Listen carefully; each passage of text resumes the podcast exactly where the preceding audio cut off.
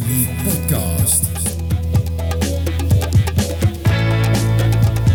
Ma del turco della Filippo, va Diego Vanderpool! Ma che cosa ha vinto? Ma che cosa ha vinto? Ma che cosa ha vinto? Fenomeno!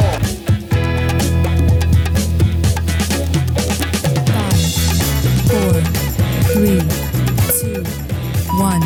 Welcome. Goedemorgen, middag en avond, beste wielervrienden en vriendinnen. Welkom bij weer een nieuwe aflevering van de Velofilie podcast. We gaan het vandaag over een aantal onderwerpen hebben. Eh, we hebben een mooi rijtje, want er is eh, veel wielennieuws en veel wielen vooruitzichten. Maar uiteraard ook een uitgebreide terugblik op twee prachtige prestaties. Namelijk Annemiek van Vleuten en Remco Evenepoel. En dan hebben we het natuurlijk over de Vuelta de España. Die zondag afgelopen is met een prachtige Belgische overwinning. En ik ga dit niet alleen bespreken. Ik ga dit samen doen met Jorn. Welkom in de uitzending, Hola, Jorn. hola Camille, hola. Hola, todos. ¿Cómo estás? Muy bien, muy bien. Y tú? Oké. Laten we het hierbij Ik houden, zeggen, Camille. We gaan weer ja, verder in ik het stop er ook Nederlands. snel Ja. mee, want meer dan dat kan ik ook helemaal niet. Annemiek van Vleuten, daar wilde ik eigenlijk als eerste even over beginnen met jou, eh, Jorn. Want in al het rode geweld van Remco Evenepoel, daar gaan we het straks uitgebreid over hebben, luisteraars. Maar in al het rode geweld, ja, sneeuwde dat eh, zeg maar een beetje onder in het nieuws. Er was wel wat aandacht voor, maar vind ik toch niet voldoende. Namelijk, Annemiek van Vleuten voltooid de trilogie en kan daar nog steeds, ja, wat ze in ehm, tennis noemen, een perfect slam van maken. Hè? Door eh, ook eh, het WK te winnen. Want zij heeft nu en de Giro Donna en de Tour Femme en de Vuelta voor vrouwen gewonnen. Ja, eh, unieke prestatie. Al moet ik er meteen bij zeggen voordat je reageert, dat ze zelf nul en geen waarde hecht aan een dergelijke opsomming. Voor haar zijn het individuele losstaande prestaties en doet het er niet zo toe dat ze die allemaal in één jaar wint. Maar ik vind het uniek. Ja, ik vind het ook super uniek. Ik bedoel, eh, drie grote rondes winnen in een jaar. Ja, ik, ik, Woehoe. vind, echt, ik vind het echt super bijzonder. Alleen moet daarbij wel gezegd worden dat die Vuelta natuurlijk maar vijf etappes was of zo voor de vrouwen. Dus dat het gedeelte Ja. van dat ondersneeuwen, ja, dat is ook heel logisch. Dit is geen volwaardige ronde. De Tour de France voor de vrouwen dit jaar, dat was dat wel. Giro is het al jarenlang. Vuelta is dat nog niet. Dus eh, Nee. van al de drie was dit voor Van Vleuten ook het meest, ja, hoe moet ik dat zeggen? Kat en bakkie. De minst, ja, de- en ook de minst prestigieuze natuurlijk. Ja, nee, dat, dat klopt helemaal. Blijft even zo goed. Een unieke prestatie. Nou is het ook wel weer zo dat natuurlijk voorheen niemand dit rijtje kon winnen. De vraag is zeer gerechtvaardigd of als de Tour of Hem wel ver- verreden zou zijn de afgelopen tien jaar. Ja, of iemand anders dan Annemiek van Vleuten dit rijtje had kunnen doen. Als je, is ze 39 of 40 inmiddels? Ah, dacht ik. het- Volgens mij is ze, is ze nog inmiddels al- 39? Ik- het- oh, is ze 39 of 40? Ik vind dat een hele goede vraag. Zoek jij dat even snel op? Mm, volgens, Volgens mij mij is ze nog geen 40. Is ze nog geen 40? Volgens mij, het is, het is, het is volgens mij nept aan. Is zij, is zij niet, wordt zij niet nog 40 dit jaar? Kan dat kloppen? Dat zou heel goed kunnen, ja. Ja, dat zou heel goed kunnen. Nou goed. Maar laten we het zo zeggen. Een prestatie op die leeftijd. Ja, als we het bij de mannen zouden doen, hè, op die leeftijd. Ik zeg maar wat. Een Chris Horner die eh, op 41-jarige leeftijd wat er won. Dan hebben we daar met z'n allen toch wel een paar vraagtekens en wenkbrauwen omhoog bij. Dat heb ik dus helemaal niet bij Van Vleuten. Dit is echt gewoon een unieke prestatie. En eh, ik denk ook niet dat hij heel snel geëvenaard gaat worden. Maar het jaar is nog niet klaar. En dat rijmt. Want ja, er komen nog twee onderdelen op het WK waar we het straks over gaan hebben, Jorn. Waar Annemiek zeer, zeer zeker tot kanshebbers toe. Zeker. Ja. Eén is de tijdrit. En twee is de wegwedstrijd, waarin ze ook nog wel iets recht te zetten heeft. Ja, dat ook. En ook gewoon met het oog op het de Olympische Spelen, die toen toch een beetje in mineur. Ja, ze, de, de tijdrit vonden ze daar wel, maar niet eh, de wegwedstrijd. Hè? Die, die Kiezenhover, die toen eh, ja, door niemand eh, werd gezien. En ja, en de tijdrit benoem je nou net voor het WK. Moet ze wel afrekenen met Marlon Reuser, hè? met de, de Zwitserse. Die is ook wel heel goed. Eh, en met Zeker. natuurlijk eh, Ellen van Dijk. Dus wat dat betreft, ja, het zou kunnen. Hè? Annemiek van Vleuten. Ja, dan hebben we denk ik de kanshebbers op de tijdrit wel. eh Demi Vollering? Nee, hè? Nee. Nee, volgens mij was Rianne Marcus nog een optie. Maar ik weet niet of Nederland Ja. met, drie, met drie mag starten. Volgens mij niet namelijk. Volgens mij starten ze maar nee, met twee, twee. toch? Ja. Ja, Ja. en ja, dan valt Rianne Marcus helaas eh, buiten de boot. Die wel heel Ja. erg goed Ellen. rijdt dit jaar. Ellen van Dijk. Kampioens. En ook gewoon het leuk vindt om die tijdrit te rijden. Maar ja, daar staan er nou eenmaal een Nederlands eh vrouwenwielerpeloton eh, twee eh, boven. En dan ben je wereldtop, maar dat is dan niet genoeg. Hè? Zo goed is gewoon onze, ons vrouwelijk wielerpeloton in Nederland. En daar mogen we nogmaals hartstikke trots op zijn. En ik hoop ook dat we in de toekomst nog heel veel mogen genieten van een Demi Vollering, een Sharon van Anrooy. Om die naam maar even genoemd te hebben. En ehm, ja, Demi Vollering trouwens wel laten weten, Camille, eh, dat zij mm, niet zo... eh, nee, dat zij teleurgesteld is in het feit dat Van Vleuten met pensioen gaat. Om de doodsimpele reden dat mocht zij als kopvrouwen dan een keer naar een WK gaan... dat Van Vleuten niet in dienst van haar kan rijden. En die redenering, die snap ik ook wel. En het was ook volgens mij in de lijn van gedachten dat Van Vleuten toch wel een streepje voor heeft op Vollering ook voor het komende WK. Dus ja, ik, eh, ik ben benieuwd. En ook op, eh, Vos heeft trouwens ook nog een streepje voor op Vollering. Dus die twee die... Ze neemt die twee in, in, in, in één zin. En ja, die zijn dus bij deze ook eh, benoemd. En ik denk dat dat, eh, dat... Ik begrijp dat wel van Vollering. Hè? Weet je, zij is gewoon de jongste van het stel, veruit. Die anderen zijn veteranen.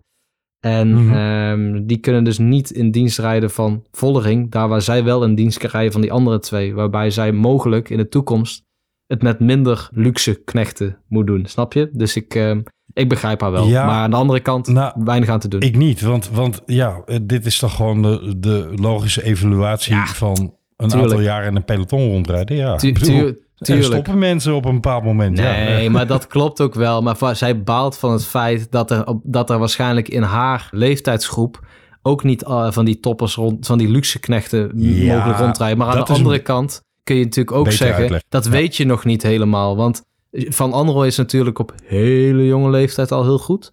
Ehm. Wie weet wat er nog aankomt. Hè? En, eh, ik heb tijdens de Tour de, de, Tour, de Tour de France voor vrouwen heel veel Nederlandse meisjes eh, rond zien rijden. Waarvan ik dacht, zo, jij, zit- jij zit al op een hoog niveau. Hè? Een, eh, bijvoorbeeld een, een een Maaike van der Duin, hè? sprinster eigenlijk. Heel hoog niveau al, maar ook nog jong, weet je. Dus het, ehm, ja, het Nederlands vrouwenwielrennen zit wel aardig. Fem van Empel, mogelijk overstap naar de weg. neem, neem, eh, neem Lotte Kopecky eh, als, als voorbeeld van... Nou, en Demi Vollering zelf ook wel. eh, soms heeft het een jaar of twee, drie nodig om te rijpen... voordat er de echte topprestaties komen. Geef het tijd en geef het de kans.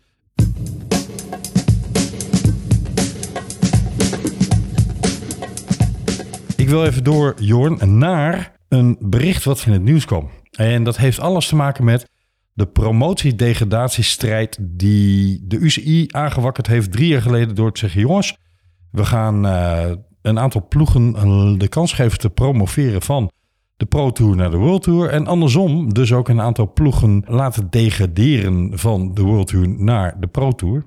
En daar is op het ogenblik de strijd spannend tussen Israël Premier Tech en eh, tussen Movistar die nog net veilig staan. En tussen Lotto Soudal en tussen Covidus. Covidis. Maar wat is er aan de hand? Sylvain Adams, de eigenaar van Israël Premier Tech, heeft in de pers geroepen... als wij zouden degraderen...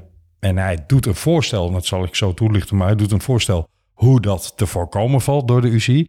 Maar hij zegt, als wij zouden degraderen, dan sleep ik de UCI voor de rechter. Want, vindt hij, er is in de afgelopen drie jaar dat de UCI heeft eh, gemeten, zeg maar. De UCI telt de punten van de afgelopen drie jaren per ploeg op. En komt dan tot een soort van ranglijst. En ja, hij zegt, die afgelopen drie jaar waren niet helemaal zoals de afgelopen jaren hadden moeten zijn. Door COVID. Door een wereldwijde pandemie. En we hebben natuurlijk in de Vuelta gezien... ja, wat COVID doet met mensen die daarin rondrijden... en een zandere daags, woppakee, ineens vertrokken zijn. Dus ergens heeft hij een punt. Wat is nou zijn voorstel? Hij zegt, laten we dit jaar die, die degradatiestrijd eventjes helemaal buiten beschouwing laten... en de World Tour gewoon uitbreiden met twee ploegen... die willen promoveren van Pro Tour naar de World Tour, namelijk Arkea en de ploeg van Mathieu van der Poel. Alpecin, ja. Ja, Appelsin. Dat is natuurlijk aan de ene kant een, een genereus voorstel. Zeker als je zelf tot het rijtje kanshebbers behoort om te degraderen. Anderzijds heeft hij ook wel een punt, vind ik. Hoe kijk jij ernaar? Hmm, ja, ja, hij heeft eh, inderdaad wel een, een punt door eh, alle malheur die eigenlijk eh, mm, over de wielerindustrie, nou, zeg je dat, eh, eh, die daar overheen is gegaan.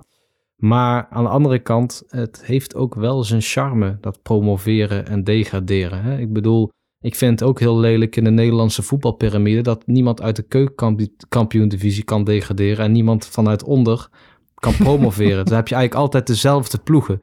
En in het wielerpeloton, ja. om eventjes gewoon een casus te schetsen. Stel een Uno X zou in die iets wat minder grotere koersen en ook gewoon de koersen waarvoor ze zijn uitgenodigd, het ontzettend goed doen, waardoor zij dus op een dusdanig hoog aantal punten komen, dat zij hoger Ronde eindigen dan Turkije bijvoorbeeld Of zo.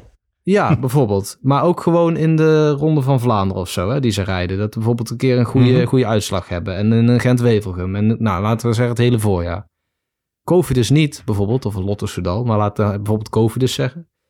Ja, dan is het toch ook gewoon meer dan logisch dat zo'n ploeg een World Tour licentie verdient en Kofi dus niet. Alleen zitten we met hetzelfde probleem als eh, met de ploegen onder de keukenkampioen-divisie. Ze willen niet meewerken. En dat heeft weer met geld te maken, maar in het wielerpeloton ook met tactische overwegingen. Niet voor niks heeft Patrick Ja. Lefevre toen er tijd kritiek geuit op Albers en Phoenix, die dus niet wilden promoveren. Maar dan draag je dus wel de lusten mee van de World Tour, door in die koersen te mogen starten waarvoor je wordt uitgenodigd en mooie prestaties te kunnen leveren. Maar je draagt niet de lasten om een bepaalde koers te moeten starten waar je eigenlijk helemaal niet wil starten, bij wijze van spreken. Hè, in het verleden hebben we toen, eh, toen die World Tour werd opgezet, hebben we Euskartel, was dat Euskartel volgens mij wel? Die hebben we toen, maar ook andere Spaanse ploegen hoor. Nee, in de ronde dat van was Eu- Euskadi. Euskadi, nou die hebben we in, in, in Parijs-Roubaix gezien. En de ronde van Vlaanderen. Nou, die Basken deden daar Nee, helemaal luister, geen plezier mee. Dus dat, eh, Luister, het, ik, snap jouw redenering. In het geval van Alpecin snijdt het mes eigenlijk aan twee kanten. Want, zegt Alpecin, wij willen niet een volledig World Tour programma hoeven rijden. Daar hebben we namelijk het budget niet voor als ploeg. Want dat is de consequentie van promotie. Als je in de World Tour rondrijdt, moet je verplicht als ploeg aan elke wedstrijd deelnemen. Onvoorziene omstandigheden daar gelaten, maar elke wedstrijd van de World Tour. Hè, de de, de Ja, ja, ja. 1.0 Ik snap het. wedstrijden, zeg maar. Dus daar moet je voldoende renners, voldoende mechaniekers, voldoende materiaal, voldoende ploegleiders, voldoende vliegtickets, budget voor logistieke operaties enzovoorts voor hebben. Dat is eigenlijk, hoe je het went of keert, bijna een verdubbeling van je ploeg. Aan, aan aantallen, aan, eh, aan manschappen die je nodig hebt enzovoorts. En dat is dus een budgetaire, ja, soms lastige kwestie. Er is voor de luisteraars een hele interessante podcast die dit op het niveau daar weer onder beschrijft en, en hoe daarmee om te gaan.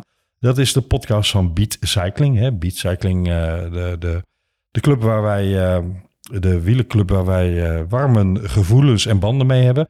Hè, we hebben een, podcast opgenomen met een van de renners van Beat, Jan-Willem van Schip. Hè, proberen de podcast. En we hebben contact met de mensen van Beat en we volgen ze. Maar Beat is aan het proberen om naar die Pro Tour toe te gaan. En dat, dat ja, ik heb die gesprek ook met ze gehad in onze podcast. Dat betekent gewoon dat je gewoon van pak een beet 2,5 miljoen naar 5 miljoen gaat. Minimaal aan budget. Want je moet ineens ook mensen een eh, minimum salaris gaan betalen. En zo geldt ook als je van de Pro Tour naar de World Tour gaat, dat je ook weer een hoger minimum salaris moet betalen aan elke renner. Dus het is niet alleen dat je een x aantal renners nodig hebt, maar je moet ze ook per stuk weer meer betalen. Dus ik snap jouw redenering. Ik snap ook wel waarom Patrick Lefevre daar kritiek op had. Anderzijds is het ook weer zo dat ja, de suikeroompjes en de Saoedische eigenaren in eh, de wielenwereld nou eenmaal dun gezaaid zijn. Dus ja, het is ook roeien met de riemen die je hebt. En dat is nou ook een argument wat Sylvain Adams van Israel Premier Tech erbij haalt. Die zegt namelijk, waarom zouden we in hemelsnaam afbreken? Want hij zegt, degradeer uit de World Tour naar de Pro Tour...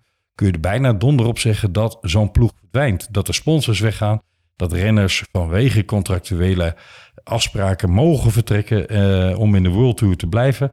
Enzovoorts. Dus zo'n ploeg gaat eh, in zijn optiek eh, bijna hoe dan ook ten onder. Dus hij zegt, waarom zouden we afbreken wat zo moeizaam opgebouwd wordt in de wielenwereld? En daar heeft hij, vind ik, ook wel een punt. Aan de andere kant ben ik het met jou eens. Je moet ook wel zorgen dat ja, er een soort van competitie tussen ploegen is. Want anders dan eh, stel je als ploeg op elke wedstrijd waar je nou eenmaal niet zo in geïnteresseerd bent.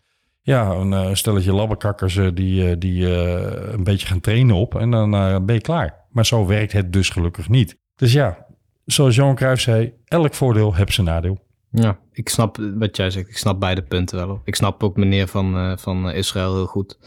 Maar ehm, toch, de, budgettaire kwestie die je net benoemt, snap ik ook. Alleen gewoon puur Nou, op sentiment. Dat is alleen voor hem niet. Nee, nee, nee, dat klopt. Maar puur op sentiment. Nee, geldt voor hem zeker niet. Maar puur op sentiment, hè, dus even loskijkend, zou het natuurlijk mooi zijn als we wel zo'n promotie-degradatiesysteem zouden hebben. En ja, ik weet niet wat er financieel mogelijk is in de wielerwereld. Het, voet- het is niet te vergelijken met voetballen. Voordat mensen nu gaan denken, ja, maar met ploegen die Champions League halen, krijgen ook een bepaald budget. Zulke bedragen gaan er niet in de wielrennerij rond. Dus dat, eh, ja, dat, dat, dat moet ik dan gelijk wel, eh, dat idee moet ik dan wel gelijk van tafel eh, vegen. Maar ja, we gaan het zien of het allemaal eh, stand houdt en hoe het dan uiteindelijk loopt met die degradaties. Ik kan me wel, ehm, ja, ik, kan me, ik, ik snap dan wel weer dat ploegen bijvoorbeeld renners in bepaalde koersen opstellen om voor die punten te strijden. En dat komt dan weer in Ja. een clinch met het WK. Maar daar gaan we het later over hebben, deze podcast WK. Want dat, daar kijk ik heel Zeker. erg naar uit. En, en dat was ook de reden dat Kokar uit de Vuelta vertrok. Hè, want hij moest in kleinere koersen punten gaan sprokkelen. Ja, Hola a todos, bienvenidos a la vuelta. Dan hebben we een bruggetje naar de Vuelta. Want prachtige overwinning van Remco Evenepoel. Gefeliciteerd Remco, gefeliciteerd aan al onze Vlaamse luisteraars. En zeker. Prachtig. Waalse luisteraars ook natuurlijk. Al Ja. vraag ik me af of die eh, naar onze Nederlandstalige podcast luisteren. Maar goed. En eh, ja, eigenlijk felicitaties aan iedere wielerliefhebber gewoon. Want Amai, eh een, een, een, een dik verdiende, een dik, dik voor elkaar gereden overwinning. Het is niet dat hij hem gestolen heeft. Het is absoluut uit overmacht geweest. Er is van alle kanten geprobeerd aan zijn wielen te zagen. Om maar een variant op aan zijn stoelpoten te zagen te gebruiken. Maar dat is niet gelukt. Hij heeft gewoon gezien. eh Veni Vidi Vici, hoe is dit ook weer? Ik kwam, zag en overwon. En ja, daar is eigenlijk niks aan af te doen. Toch, Jorn? Nee, zeker niet. Hij is de man van de Vuelta geweest. Hij is de, de, degene die, eh, die heeft bepaald en eh, de lakens heeft uitgedeeld. Vooral in die, in die eerste, eerste Twee ja, weken, Ja. ja. eerste twee weken mei, maar ook gewoon in die, die eerste etappes die ertoe deden. Weet je wel? Dus waar je verschil kon maken, daar heeft hij het verschil gemaakt. En daar is hij gewoon volle bak gegaan, inclusief tijdrit. Eh, en eh, ja, hij is gewoon de man van deze Vuelta. Buiten kijf, prachtig. Eh, ook voor, voor, voor België, hè, de, na de Munk, weer eindelijk een, een grote, grote eh, zege, of een, een zege in een grote ronde. En eh, ik denk een... eh, 1978. Want ja. dat viel even weg in onze vorige podcast. 19 Dus het klonk als 1970, maar het was, ik zei 1978, alleen dat zat er net niet in. Eh, maar goed, 1978, te lang geleden, daar, daar zat een, een behoorlijk stukje open wond. En Remco Evenepoel, mag je in dit opzicht zeggen, is de pleister op die wond voor een ganse natie. Ja, en niet zeker. alleen dat hoor, want, want ik, ik heb veel mensen gehoord, gezien, gelezen. Die, eh, die zeiden: ja, prachtig. eh, dit, eh, dit, dit zijn de voortekenen van geweldige duels die we de komende eh, jaren misschien wel kunnen gaan optekenen. Hè? Want schrijf ze maar op: Wingego, Pogacar, Evenepoel. En dan hebben we nog een paar Colombiaanse vrienden. Ja, Bernal hopelijk als hij terugkomt. Bernal als, zeker, Als, als, ja. als, als Ayuso. Ja, Mm, Ayuso. Zeker benoemen. Ayuso. 19. Ja, dit- 19. Dat wordt een groeibriljantje hoor. Och, dat, dat, vind ik, dat vind ik zo'n mooie coureur om te zien. Die Ayuso. Hoe die, eh, hoe die ook die zo'n berg aanvalt. Scoort beter dan, dan Pogacar in zijn, eh, in zijn debuut wat dat betreft. Ja, Qua klassement. precies. Dus, Pogacar eh, deed het overigens wel met twee etappe-overwinningen. Dat al ook Ja, maar, daar, ja, maar Pogacar is ook natuurlijk best wel explosief. Eh, maar we kennen Pogacar, daar hoeven we de luisteraars niet uit te leggen. Eh, in ieder geval, het belooft een hele mooie eh wielertoekomst te worden. En eh, België heeft daar zijn mannetje tussen staan met Evenepoel. Dus ik ben heel benieuwd wanneer hij een keer in de clinch komt met een Pogacar en een Vingegaard. Om ze dan even allebei te benoemen. Hoe hij dan eh, stand houdt. Ja, ehm, Er was- om- Er, om- er was een ontzettend leuke meme op, eh, op Twitter te vinden, Jorn. Die eh, bekende foto dat Pogacar in de Tour Vingegaard komt feliciteren, maar die heeft zijn telefoon in zijn oor, weet je wel. En ehm, daar hangt dan zo'n zo'n tekstballonnetje boven van... Remco, volgend jaar met z'n drie op vakantie naar Frankrijk? Ja. laten we het hopen. Ik denk dat Remco er klaar voor is. Ehm, ik vond het een slimme zet om hem in de Vuelta te laten starten. Toch als eh, ja, makkelijkste van de drie rondes. Ook het minste, minste veld. Of in ieder geval renners die niet eh, de Vuelta als, als, als hoofddoel hadden, als prioriteit hadden. Bijvoorbeeld een Carapaz, ik zeg maar even een naam. Een Hindley. eh nou, Roglic ook. Maar goed, Roglic wou natuurlijk heel dolgraag zijn vierde winnen. En ehm, ja, dat is helaas, eh, helaas wat minder ge- gelopen. Maar daar wil ik bij zeggen dat, nou goed, het, het, het uitvallen van Roglic, eh, om het dan maar gelijk even eh, erin te gooien, Ja. Camille. Dat is een smet geweest op de Vuelta. Dat is voor mij toch een reden geweest om even met wat minder plezier, hoe pijnlijk dat ook klinkt, naar de Vuelta te kijken. Want ik ben een, de koers, dat, daar, daar, daar, daar, nou, daar leef ik onderhand voor. En zeker eh, na afgelopen Tour de France. Dat had ik bij de Vuelta ook. Alleen je zag gewoon die tweestrijd, dat die zich aan het ontwikkelen was. Nou, jullie hebben er nog een eh, podcast met, eh, met z'n twee over opgenomen, jij en Wesley. En het is natuurlijk jammer dat dat soort van het publiek uit handen is genomen, waardoor de, de, de, het plezier in de koers toch wat minder werd. Maar Ja. dat neemt niet weg, dat, dat neemt niks weg, dat wil ik gelijk benadrukken, van de zegen van Evenepoel. Want dat heeft hij zelf helemaal tot stand gebracht en de concurrentie gewoon vermorzeld. Eh, op op Nou, na. Maar dat... eh, Nuance, nuance. Ik, ik, ik, ja, het neemt wel iets weg. Niet zozeer van de prestatie van Evenepoel zelf. Nee, precies. eh, en, en ook niet van de glans van zijn individuele overwinning. Maar wel van de Vuelta in zijn algemeenheid. Helemaal mee Eh, eens. dat- Daar sluit ik me bij aan. Ja, ja, zeker. ik weet ook dat jij dat bedoelt hoor. Maar Ja. Ehm, het is niet dat, dat de overwinning van Remco minder goed is, omdat Roglic wegviel. Het is dat de Vuelta minder spannend eindigde. ja. En, en ja, wat is nou mooier dan een heroïsche overwinning, hè? Nee, Zoals ja, niks. Wingegaard van, van... Nee, precies. Dus in dat opzicht keihard de handen op elkaar voor Remco. En ehm, ja, amai, amai. Goed gereden. Klasse, klasse. Echt. We hebben het in de vorige podcast al benoemd. Er heerste zoveel verwachting en zoveel druk in ja, zijn thuisnatie over, over zijn toekomst en zijn prestaties. En hij zou wel eens even gaan lopen huishouden, weet je wel. We hebben al een paar keer laten vallen dat de kranten al in het roze gedrukt waren. En dat ja, op Sportza de berichten al stonden van pakt de roze trui enzovoorts. Nou, dat ging allemaal niet door.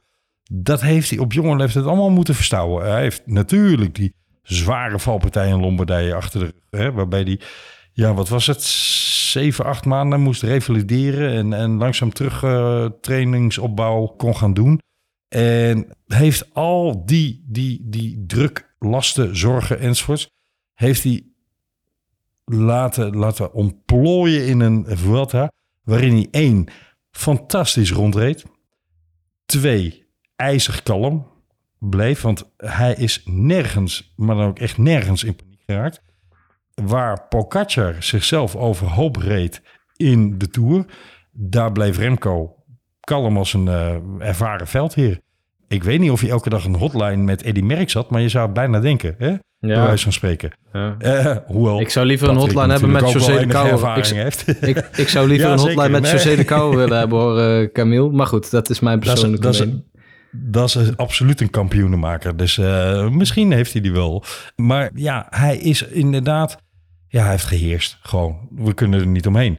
En daar had een Roglic waarschijnlijk ook niks aan kunnen veranderen. Het jammer is alleen, we hebben het niet kunnen zien of dat zo was. En dat, dat is een beetje dat smetje op zijn overwinning. Daar kan hij zelf niks aan doen. Nee. En dat zijn we over een paar, paar maanden gelukkig alweer keihard vergeten. Ja, En hij pronkt er ook niet mee, in de zin van, kijk, eh, in Nee. het verleden werden er nog wel eens een keer uitspraken gedaan worden door hem of door zijn ploegleider. Eh, waarvan ik wel eens vraagtekens bij plaatste. Hè. Een beetje eh, toch uitspraken uit hoogmoed, waar vervolgens weer kritiek op kwam in de media, waar vervolgens weer eh, reactie op kwam. Nou, allemaal niet zo fraai. Nu heeft hij, hebben, hij en zijn ploeg ontzettend goed gecommuniceerd ook richting de buitenwacht, richting de buitenwereld. Vooral door, juist door het uitvallen van Roglic. Hè? Van het was een eer om met jou te mogen strijden. Het is hè, Ja. jammer dat het voorbij is. Het- Kijk, eh dat kunnen mensen zeggen. Ja, misschien menen ze dat niet. Nou, ik denk dat het wel degelijk gemeend is hoor. Ik denk echt wel dat Evenepoel respect heeft voor de renner Roglic. En weet dat dat, dat wederzijds is. En dat, eh, net zoals Pogacar en, eh en, en Vingegaard in de, in de Tour. Het bestaat gewoon, hè? Die, die gezonde rivaliteit. Het hoeft niet altijd boxers te zijn die elkaar trash talken en noem maar op. Ik, Nee, vond maar- het, ik vond het gewoon chic weer. Ik hou er wel van. Evenepoel realiseert zich natuurlijk donders goed ook wel, eh, en zo niet dan Patrick Lefevre wel, dat er meer, meer shine is als hij Roglic in een, in een fair duel weet te verslaan. Dan kun je alle mits en maren naar voren brengen van ja, maar Roglic had er een eh, heel ander soort voorbereiding enzovoort. Nou, hebben we allemaal gedaan in de vorige podcasten. En dat is ook allemaal mitsen en maren, want het is niet zo gegaan. Maar daarom vond ik het inderdaad buitengewoon chic hoe ze gecommuniceerd hebben toen hij uitviel.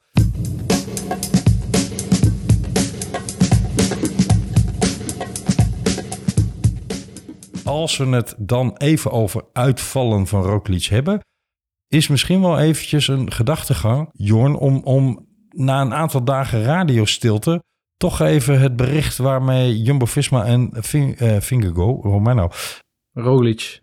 Primos en, en Roglic en, en Jumbo-Visma na een aantal dagen na zijn uitvallen mee naar buiten kwamen. Namelijk dat ze zeiden, ja, die Fred Wright, die is wel eigenlijk wel degelijk verantwoordelijk voor het feit dat eh, ik nu een gruzelementen lig. Mhm. Eh, WK gaat ook niet door hè, voor Roglic. Dus het is ook niet dat het alleen de Vuelta is. Nee, Nee. eh, zijn programma ligt aardig overhoop. Wil ik een paar dingen over Ja. zeggen. Ja, het is... laat ik beginnen met... Het is ontzettend cru dat Roglic wederom slachtoffer is van een valpartij waar hij zelf weinig aan kan doen. En dat was in de Tour ook zo. Mensen zeggen al, ja, maar de stuurmanskunsten van Roglic. Nou, laatste twee heftige valpartijen, daar kon hij echt niks aan doen. Hè? Met die, die die op de weg lag. En nu met iemand die... Ja, Opinomi eh toen met eh, Martin. En nu eh, een, ja, een renner die... Strobaal. ja, Ja, precies. En En nu, nu right. Ja. nu right. Maar goed, laten we dan eventjes op deze inzoomen. Voor de, hè, want ik wil gewoon het argument Roglic brokkenpiloten wil ik hier niet gaan gebruiken.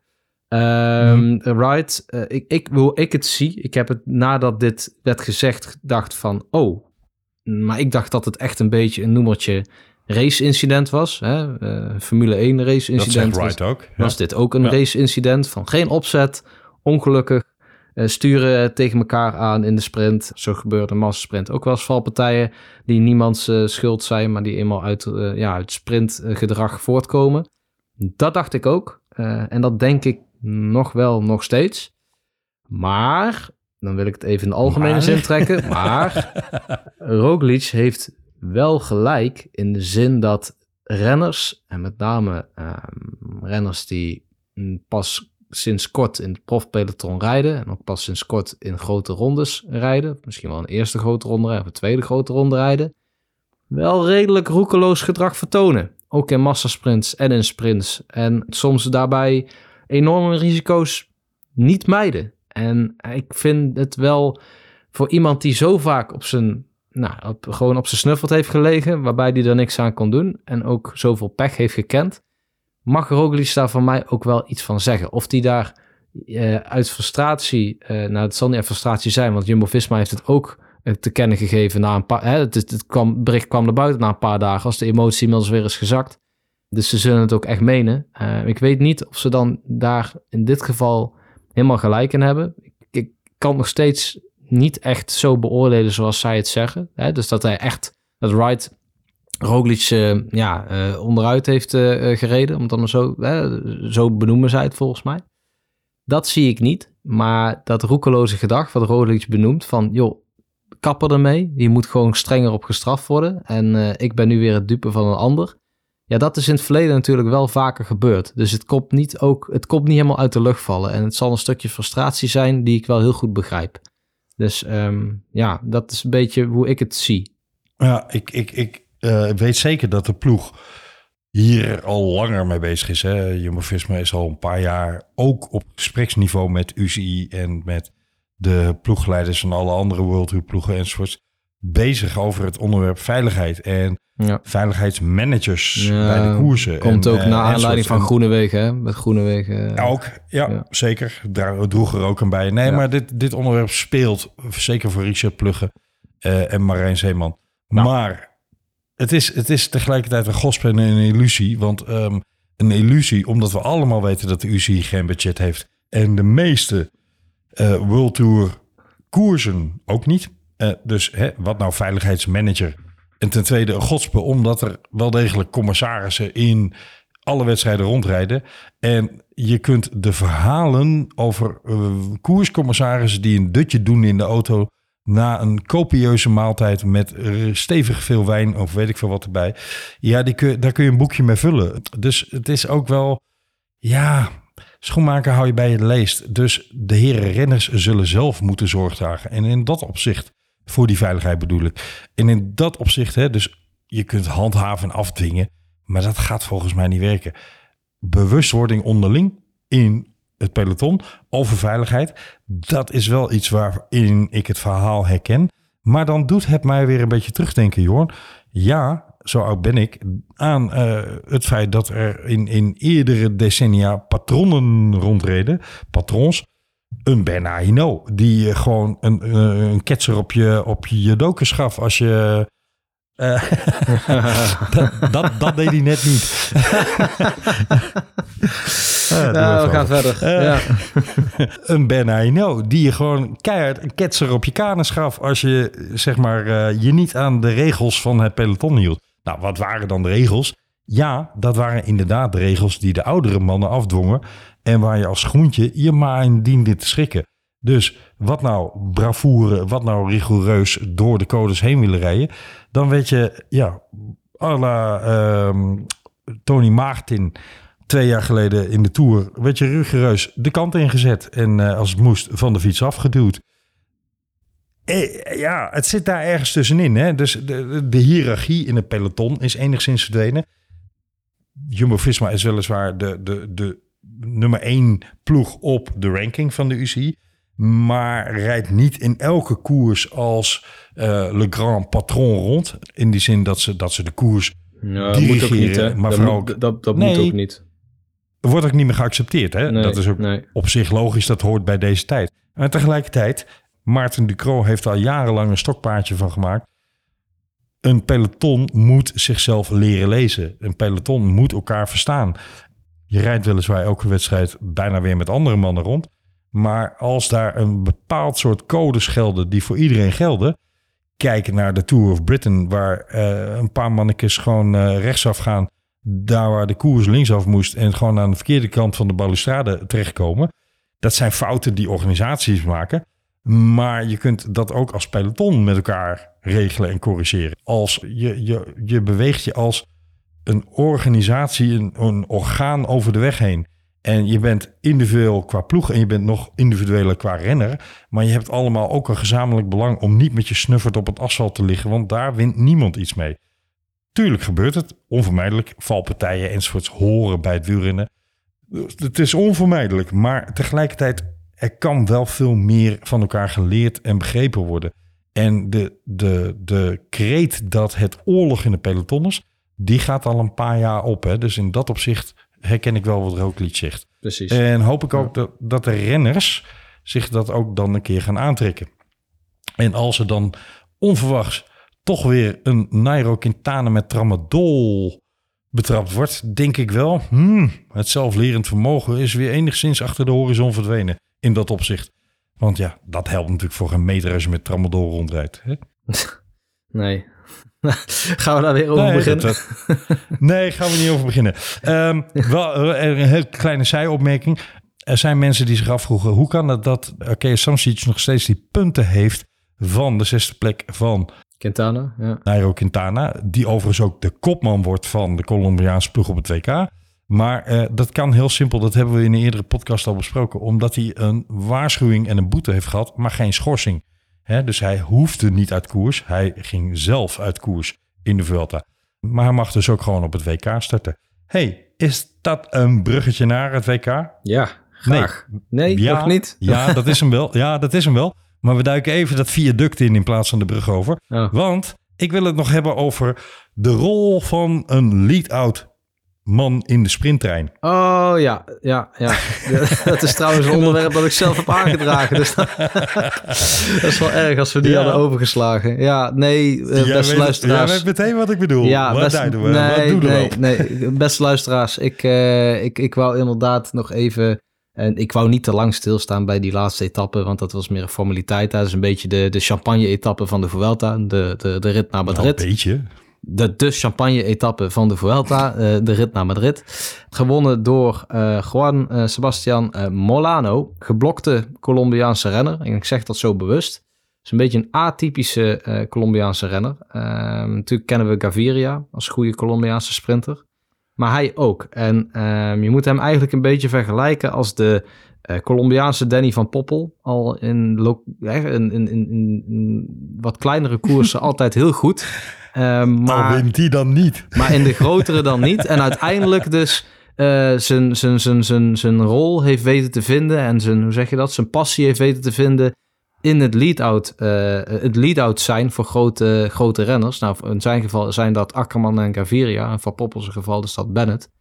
Ehm, maar over die lead-outs gesproken, want zo kwam Camille natuurlijk tot dit onderwerp. hij, eh, hij was natuurlijk eigenlijk de lead-out van eh, Pascal Akkerman. En in Mhm. plaats van dat hij afgaf, reed hij door Mhm. en hij overwon. En hij won uiteindelijk. En dat is in En Colombia. Akkerman werd derde. Ja, en Akkerman werd derde. En was daar trouwens ook wel... eh, nou goed. In ieder geval, eh, Molano... Ja, precies. Mola, hij was heel beleefd. Molano won. ehm, maar het is natuurlijk leuk om eh, inderdaad over die lead-outs door te gaan. Maar even wat perspectief. We- weet, je waar het, weet je waar het mij aan deed denken, Jorn? Waar deed het jou aan denken? Jou volgens mij ook wel ergens aan. Het deed mij aan, aan, ehm, aan Cavendish in de Tour denken met zijn lead-out. Hoe heette die ook weer? Mark Renshaw. Die, die, eh, ja, precies. Mark Renshaw die eh, onverwachts won. eh, omdat Kev er gewoon simpelweg niet meer overheen kwam. Daar deed me een beetje aan denken.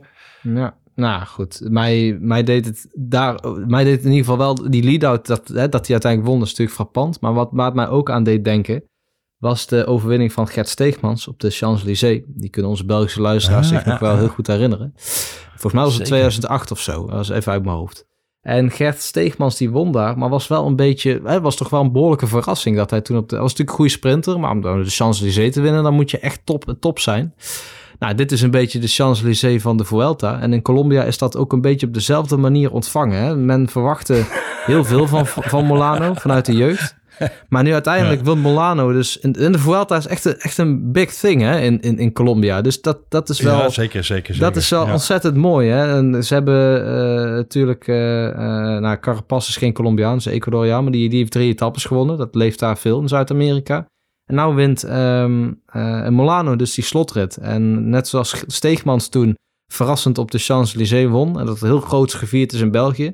is deze overwinning van Molano ook groots gevierd... maar dan in Colombia. En Colombia en België zijn toch allebei behoorlijk wielergekke landen. Voor degene die ooit de Tour of Mhm. Colombia heeft gevolgd... Nou, wat daar allemaal aan publiek aan de kant staat, dat kun je echt vergelijken als Vlaanderen van, eh, van Zuid-Amerika. Dus wat dat betreft, eh, qua koersbeleving dan, hè. Dus het is wel, ja, ja we moeten er ook niet te, eh, lachig over doen. Molano maakt, ja, Nee. wint. Wint. Nee, nee, dat zeg ik niet tegen jou, Ik doe er helemaal niet lachen Nee, nee, nee, dat zeg ik niet tegen jou. Alleen meer van, die Molano, wat is een beetje, hè, die kennen we niet zo goed. Van, hè, hoe moet hij nou... Maar dat is echt wel een mooie, mooie overwinnaar, zeg maar, van zo'n laatste etappe. Dus als je dan voor iets moois uit zo'n Ja champagne-etappe moet En halen, nee. dan is dat dit. Vind ik. Ik ben het, eh, ik, ik, ik vind je betoog prachtig en ehm, ik, zou er, eh, ik zou er een warmhartig ja op willen zeggen. Waar het niet dat ik je toch een vraag wil voorleggen die bij mij speelt. In onze kleine voorbespreking zei ik toen de naam Molano viel, de ondankbare hond. Want vind jij het gepast als je lead-out bent? En ik weet natuurlijk niet wat de ploegafspraak was. Maar ik heb wel donkerbruin het vermoeden dat Pascal Akkerman de kopman was. Ja, ooit zeker. Maar ik heb in het verleden ook wel eens eh, door Ballerini door Quickstep uitgespeeld zien worden. En dat Stibar dan de laatste kilometer er vandoor dacht te gaan. En vervolgens door Van de Poel en Van de Aert compleet wordt overrompeld. Weet je, dus dat, dan... Kijk, dan noem ik het ook ja, een soort van... Um, en dat is geen matenaaierij, maar alleen dat je houdt Nee, je niet, maar, uh, ja, je houdt je niet aan de, aan de tactiek van de ploeg. Hè. Je hebt een man, een aangewezen winnaar. En daar houd je je dan op dat moment niet aan. En dat, op het moment dat dat fout gaat, ja, dan kun je wel een paar eh, flinke eh, eh, eh, ja, uitstoten eh, eh, verwachten van je, van, je, van je ploeggenoten. Dus wat dat betreft, Ja. ehm, Maar daar Eh. ben ik het dus niet mee eens. Als het fout gaat, ja tuurlijk, dan ja. zeker. Maar als het goed gaat, verdien je nog steeds een draai om je oren. Want, ja, weliswaar, snap ik wel. weliswaar, mooie overwinning. Maar je houdt je niet aan de afspraken. ja. En eh, één ding, je moet, je moet, daar hebben we het net over gehad. Je moet als renners blind kunnen vertrouwen op het wiel waar je achter rijdt. Dat die goed stuurt. Je moet blind kunnen vertrouwen op je ploeggenoten. Dat als jij ergens hulp nodig hebt, dat je die zeven mannetjes om je heen, eh, hopelijk dan om je heen, dat je die kunt vertrouwen dat ze voor jou willen rijden. We Ja. hebben vorig jaar in de Vuelta gezien wat er gebeurt als er in een ploeg onderling van alles en nog wat aan de hand is. Hè? Toen Lopez afstapte en iedereen dacht, hè, wat is daar nou weer aan de hand? Dit, dit ik, bedoel, overdrijf nu een beetje, dat snap je. Maar tuurlijk, prachtige overwinning van Molano. Ik zou, als ik Pascal Akkerman was, hem alle hoeken van de kamer hebben laten zien na afloop.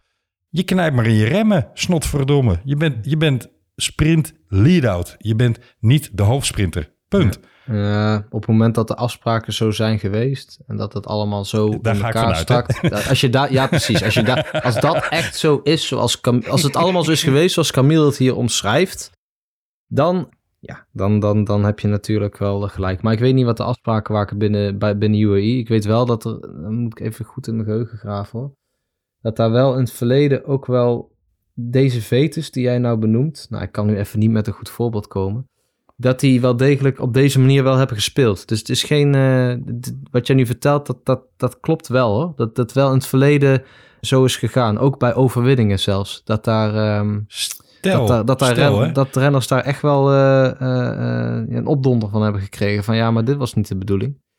Dus dat, Stel dat ja. in 2019 was toch dat Mike Teunissen de eerste gele trui pakte in Ja. de Tour? Ja. Ja. Ehm, stel dat toen Dylan Groenewegen niet onderuit gegaan was. Maar gewoon in die licht stijgende aankomst die Teunissen toen won. Daar net niet aan te pas zou zijn gekomen. En Teunissen als lead-out zoveel over had dat hij blijkbaar tot de meet kan doorsprinten. Dan had Teunissen, vind ik terecht, ongelooflijk om zijn oren moeten hebben. Want dan had hij als lead-out niet hard genoeg zijn best gedaan. Had je een hoge wattage kunnen trappen, vriend. Eh, en dat geldt voor Milano ook.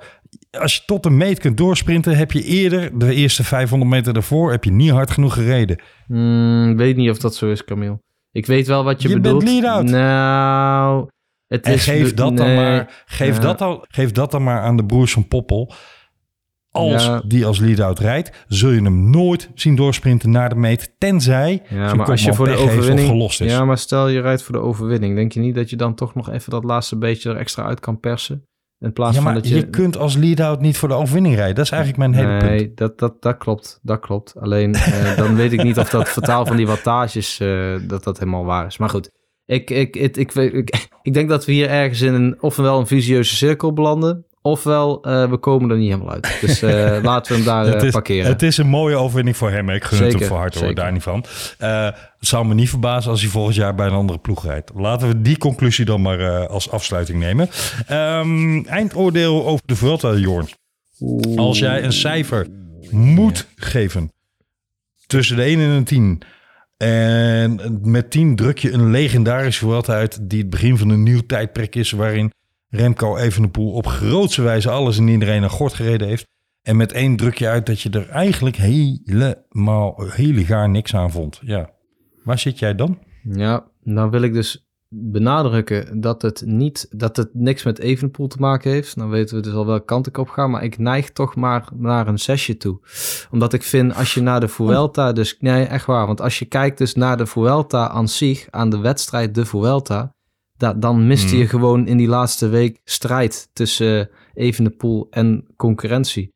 En dat, dat miste ik. En daarom krijgt de Vuelta voor mij wel een voldoende. Omdat ik wel vind dat we wat wel spektakel hebben gezien. En met name, dit letterlijk, door, dankzij Evenepoel is het een voldoende. Weet je, doordat hij zo Ja. prachtig heeft gereden.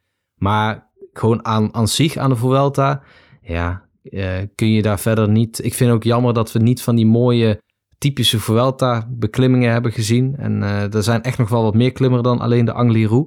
Ehm, hebben we niet gezien. Ook wel goed misschien dat ze het een keer niet hebben gedaan. Hè? Maar goed, dan hoop ik dat ze daar volgend jaar dan wel, naar terug gaan. En eh, vandaar mijn eh, echt een 6.0. Hè? Geen 5,5. Ik benadruk wel echt gewoon een, een 6. Dus gewoon een, een voldoende. Ja. Ik ga een heel eind met jou mee, omdat ik het ook gewoon simpelweg een heel eind met je eens ben. Mm, maar als geschiedkundige zeg ik, geschiedkundige zeg ik, de tijd zal perspectief geven aan deze overwinning. Want blijkt nou, wat we uiteraard niet hopen, maar blijkt nou dat dit om een van de reden een losstaande overwinning zou worden, zoals bij Tom Dumoulin het geval is, dan is ja, de glans daarvan toch mooier, schijnender, eh, shinier, dan, dan wanneer je zegt, nou, dit was de eerste van vijf grote rondes die hij gewonnen heeft. Want dan zeg je waarschijnlijk, ja, en dit was wel de minst mooie daarvan, of zoiets, weet je wel? Hmm. Dus de Ja. tijd zal leren hoe, hoe fraai deze overwinning geweest is. ja, maar dat is de Qua overwinning, hè? ver- Dat is de overwinning. ja, qua, ja, qua Vuelta in het algemeen ben ik het met jou eens. We zeiden het van tevoren al, het was een atypisch parcours. En qua deelnemersveld, ja, er vielen veel mensen weg. Daar kon de Vuelta helemaal niks aan doen. Maar er vielen veel mensen weg. En eh, ja, er waren mensen ook gewoon niet, niet in vorm. Zoals een Carapaz die dan wel weer magistraal drie etappes wint in de belle, eh, be- be- belletjestrui. De bergtrui, de, be- de belletjestrui. Met die blauwe belletjes, ja. Bubbelbelletjestrui. Ja, misschien is dat hem Onbewuste samentrekking van berg en bollen. Ja. Ehm, de komtrui. Nee, ja, de, de- bedoel, we hebben mooie dingen gezien. Hè. We hebben Jay Fine gezien die, die, eh, Ja, die prachtig gewonnen Maar ook heeft. dat jammer dat we hij die hebben niet naar huis mocht rijden. Aresman gezien die, die waarmaakt van wat een talent hij is. En die gewoon een heel, heel fraaie zesde plek rijdt als eindklassement. En ja, we mogen alleszins tevreden zijn over een aantal elementen van deze Vuelta. In zijn totaliteit zeg ik, mwah, mwah. ondanks Evenepoel. Hè, Evenepoel gaf hem glans, gaf hem eh, Juist. eh, ja, perspectief. Ja. Eh, zet er meteen een historisch eh, streepje onder. Want ja, de eerste overwinning van Remco. En wellicht wordt dat straks Remco de Grote. En we zullen zien wat de eeuwigheid over de waarde van deze veld gaat zeggen. Maar voor nu zeg ik inderdaad hmm, zeventje. Maar de overwinning van Evenepoel aan zich een dikke negen. Oh, zeker. Ja, ja, ja. Buiten twijfel. Gewoon, gewoon buiten kijf, sorry. Dat, geen twijfel mogelijk. Maar ja, wat jij net zegt, hè, dat, dat, dat druk- drukt ook mijn cijfer. Carapaz, ja, mooi. Maar hè, die oh, schitterende overwinningen. Maar niet eh, voor klassement heeft hij niet meegedaan. Eh Hindley Nee. valt enorm tegen. Sowieso die Bora-ploeg. Dus dat, Jai, dat. Ja, ja. En Jay Vine, Oh, bye bye. schitterend, maar vloog er ook uit, weet je. Dus het, ah, dat, dat, dat, dat maakt allemaal dat het dan net even wat minder is dan het cijfer dat jij net gaf. Maar goed, volgens mij zijn we het aardig over het cijfer niet eens zo oneens met elkaar. Dus wat dat betreft mogen we door. En Nee, mochten we nou helemaal oneens zijn met elkaar, even goede vrienden. Ik bedoel, daar is deze podcast volgens mij ook eh, volledig ook eh, voor bedoeld om eh, de discussie een beetje ja, eh, aan te blijven wakkeren. En ook niet allemaal altijd eh, met de winden mee te waaien. Dus wat dat betreft Nou, ik denk, ik denk dat Jorn wij weinig discussies zullen hebben over wie gaat de favoriet zijn voor de wegwedstrijd op het WK. De Velofilie Podcast.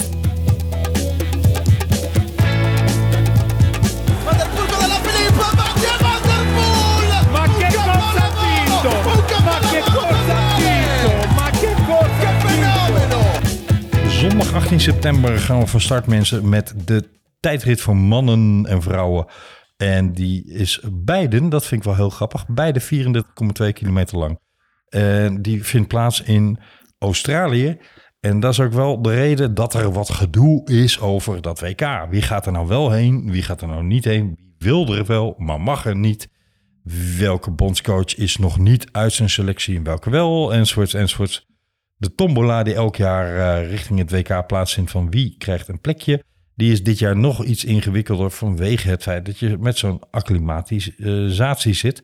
En bovendien, ja, is het, is, ja, nou ja, het is, het, is, het is dit jaar een beetje een bijprogramma voor sommige mensen.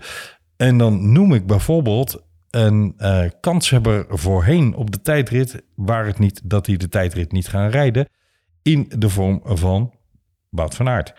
Hè, die zegt gewoon doodvrolijk, ik laat die tijdrit schieten, terwijl hij daar toch een enorme kans had. In zijn geval snap ik hem ook wel, want ja, die wil niet nog een keer tweede worden, maar eerste. Maar voor, ik denk ons allebei, is er één renner op dit moment huishoog favoriet. Ja voor, of de, nee? voor de wegwedstrijd? Voor de wegwedstrijd. Ja, dat is... eh eh, Na het meneer, Canada weekend? Ja, meneer eh, Tadej eh, Pogacar. Dat, eh, Ja, dat is de anders, huizenhoog favoriet. Ja, zeker. Het leuke is, hij komt op het WK in de wegwedstrijd een winnaar van de Vuelta tegen. Ja, Evenepoel. En die rijdt ook Ja, de tijdrit. En Van ja Aert die rijdt zeker de tijd. Ja, en Van Aert rijdt niet de tijdrit. Hè? Dus dat... eh, dat, nee, dat maar ik bedoel, die twee strijd gaat daar al plaatsvinden. Ja, en dat is dan natuurlijk zeker, dan zeker. een drie-strijd, want Van Aert, uh, Evenepoel en Pogacar. Er zijn er meer. We slaan zeker Mathieu van der Poel niet over. En we slaan zeker Michael Matthews ook niet over, hoor. In mijn optiek toch ook wel een kans hebben. Eh, heb jij nog een naam waarvan je zegt, nou, die moet erbij? Is dat wellicht nog alle verliep? Of in zijn huidige vorm toch niet? Oh, nou, ik, ik, ik ging eigenlijk wel met jou mee met die Matthews. Dat zou toch fantastisch zijn als die een eigen... Ik vind Matthews sowieso een prachtig renner. Als Matthews een eigen Poeh. land we- wereldkampioen wordt... ja, dat- Stopt die. Ja, misschien, maar la- nee. laten we Nee, vooral wilde misschien jaar Nee, ik, ik wou zeggen dat dat zou echt voor het wielrennen fantastisch zijn. Een Australische wereldkampioen in Australië, die trui die zal hem fantastisch staan. Hè, die blinkt letterlijk. Hè? Dus dat, dat, zal, dat zal mooi zijn. Maar heb ik dan nog een andere naam?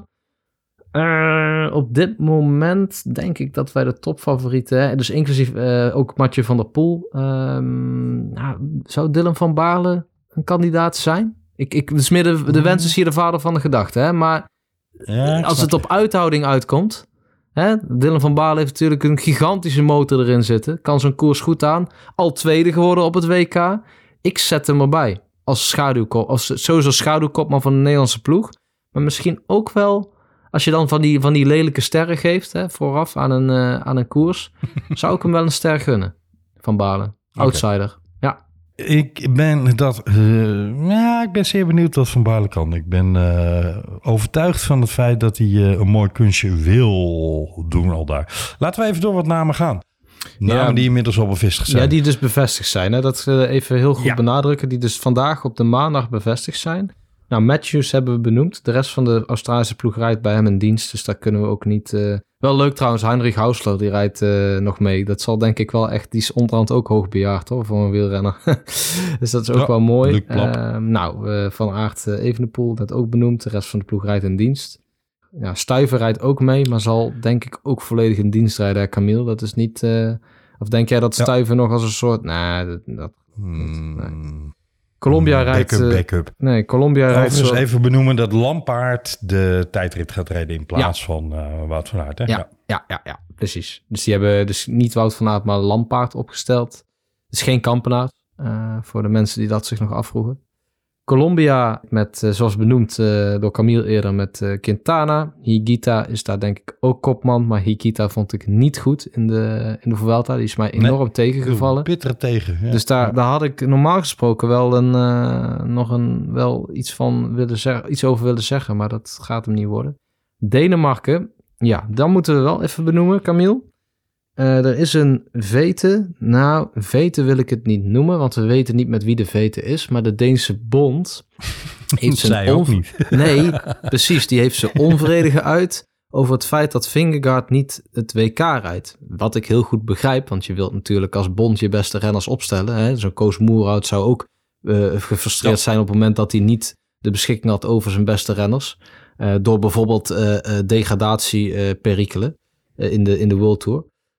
Stel, Nederland zou eh, eh, niet Van de Poel kunnen opstellen door, en niet Mollema kunnen opstellen en niet Van Balen kunnen opstellen omdat hij toevallig bij ploegen reden die eh, onder in de World Tour zitten. Ja, dan, dan word je als bondscoach natuurlijk helemaal gek en als bond ook. Nou, dus bij Denemarken Mhm. is dat mm, nou, in ieder geval niet op, op, op dat degradatie-argument aan de hand. Maar wel op het gebied dat Vingegaard dus niet rijdt. Waar zij wel kansen voor hem zien. Terecht ook, denk ik. En de Vingegaard heeft bedankt. En dat is natuurlijk al de zoveelste keer nadat hij ook voor de Olympische Spelen heeft bedankt. En voor het EK. Nou, voor het EK dit jaar maakt dat niet uit. Want dat was toch een, eh, een gelopen koers met een massasprint die Jacobsen won. Maar voor de Olympische Spelen gaat het argument wel op. Want dat was wel een parcours dat ook wel voor Vingegaard geschikt was. En daar reed hij dus ook niet. Dus de vraag is een beetje... Is er nu een vete tussen de bond en Vingegaard? Of is er een vete tussen de bond en de ploeg van Vingegaard, Jumbo-Visma?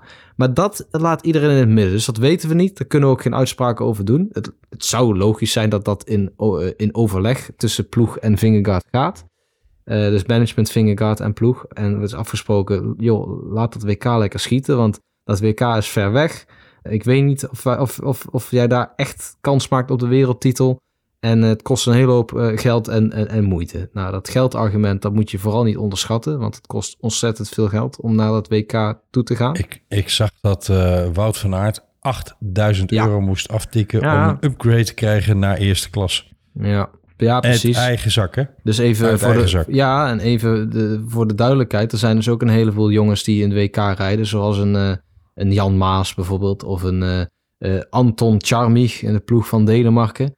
Ja, je moet er Ja. ook allemaal naar dat, eh naar dat Woll- Wollongong toe. Dus dat, eh, ja, dat, dat, dat is ja, niet die, zo... vliegen, die vliegen denk ik wel economy. heb Ja, zo dat- daar ga ik wel van uit, Camille. Maar dan nog, is dat wel een hele onderneming om helemaal naar Canada... Ja, of naar, sorry, naar Australië.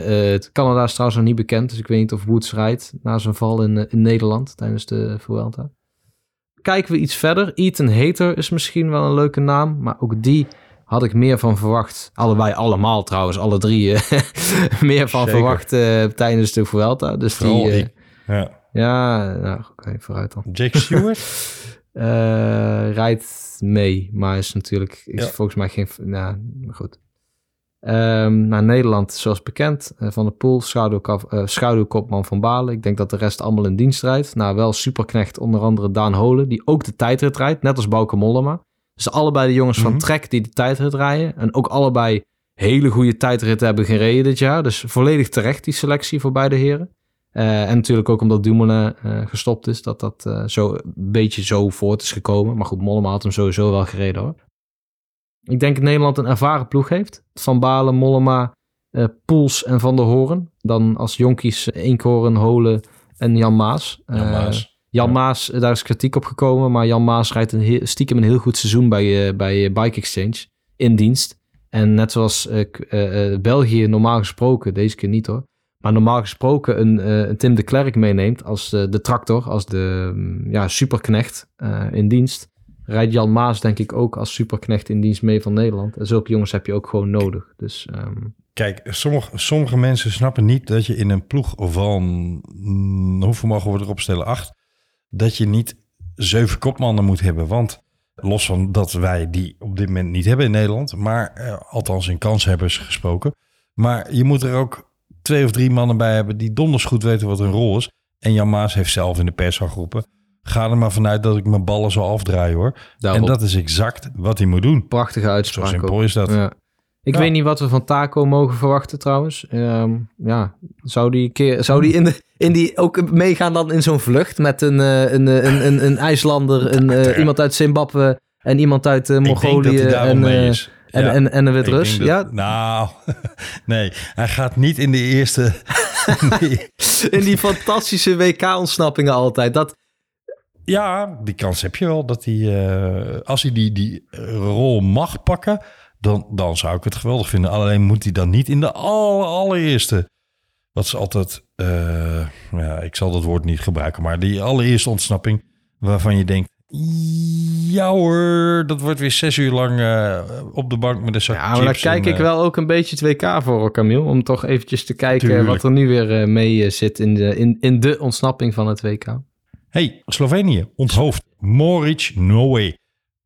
Roglic, no way. Ja, jammer hè? Blijft bedoel, over, blijft over Pogacar. Trapnik, ja. Ja, Trapnik is zijn meesterknecht. Ehm, volgend jaar in dienst Jan van. Jumbo-Visma. Ja. Jan Polans, goede knecht ook. Maar ja, wel, eh, die ploeg die had zoveel sterker kunnen zijn, hè? Met Mohoric en, en Roglic. Dan had Pogacar echt twee namen gehad die hem konden helpen. Spanje, Ayuso, Soler, Ja, en- Lascano, ja, die rijdt ook de tijdrit. Martin Prades, Esquera, Adria en Berada. Ja ik Nou, ga even een bekenning twee, doen. Ik ken, ik ken ze niet eens allemaal. Dat is toch voor een land als Spanje, is dat niet, is dat niet beste. Urco Berrada, zei je dat nou net? Dat, eh, Ja. ja. Is mij ook enigszins onbekend. Er had een naam tussen kunnen staan, waar het niet dat zijn ploeg heeft gezegd, eh, Mag je niet. mag niet. Mag niet.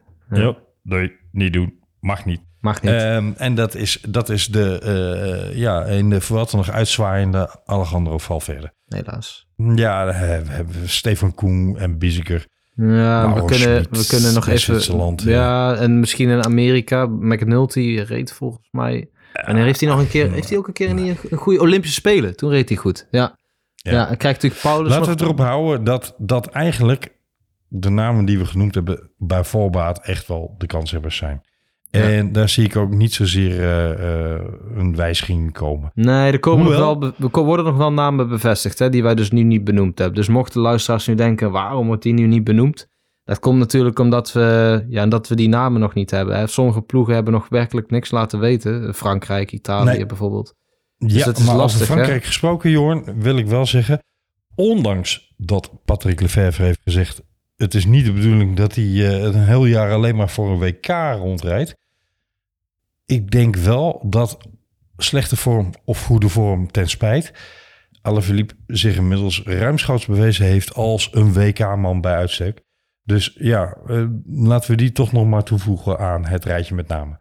ja, Ehm, wat, wat acht jij de kans voor Mathieu van der Poel? Want ik zag Hmm. dat Mathieu van de week een koers in België aan het rijden was... en de afloop dacht, eh, eh. weet je wat ik doe? Ik spring die 65 kilometer eh, die ik nog naar huis moet... ook nog maar even op de Ja, fiets. heeft hij geleerd van Annemiek van Vleuten, denk ik. ja, nou goed. De kansen Ja. van Van der Poel, hè, laten we daar even op doorgaan. Zonder, zonder flauwekul. Het, het, ja, het is een beetje een vraagteken, hè, Camille. Normaaliter zal je zeggen dat Van der Poel kanshebber is. Altijd. In, eh, eh, ik bedoel, dat, Van der Poel is een van de grootste klasbakken van het peloton. Explosief. Parcours ligt hem. Ja. Zou kunnen. Maar ja, dan eh, moet het, moet het eh, 180 graden zijn van de vorm die hij in de Tour liet zien. En misschien dat dat zo is. Als iemand snel in vorm kan komen, is het Van de Poel volgens mij. Dus we mogen wel wat verwachten. Ja, de, de verwachtingen mogen gewoon hoog zijn, denk ik. Toch wel, ondanks Hij de heeft na zijn afstappen in de Tour... heeft hij, eh, ik meen iets van anderhalf week volstrekte rust gepakt. En ja, als hij los had van zeg maar de naijl van een hoogtestage... Hè, je hebt mensen die... Nee, laat ik het anders zeggen. De gemiddelde streffeling komt van een hoogtestage terug... en is anderhalve week zo'n beetje knap beroerd. En knapt dan op en heeft dan wat ze noemen de supercompensatie van zo'n hoogtestage. Hè, dan ga je juist beter rijden. Er is één uitzondering, die naam hebben we deze aflevering al een paar keer zeer terecht genoemd. En dat is Annemiek van Vleuten. Die komt namelijk van een berg af en die vliegt gewoon meteen door. Linksaf, rechtsaf, toedeledokie. Maar de gemiddelde sterveling heeft er een aantal dagen last van. En eh, dat zou hebben kunnen plaatsvinden bij Mathieu. Dan was hij die anderhalve week op de bank uitermate goed in vorm op de PlayStation. Laten we hopen dat die supercompensatie eh een toen part heeft gespeeld. En dat hij met rust gewoon eh, aardig in kansen eh, in, in vorm is voor het WK. En tot de kanshebbers behoort. Want tot nu toe is het nog niet een heel gelukkig verhaal geweest. Mathieu van der Poel en WK's.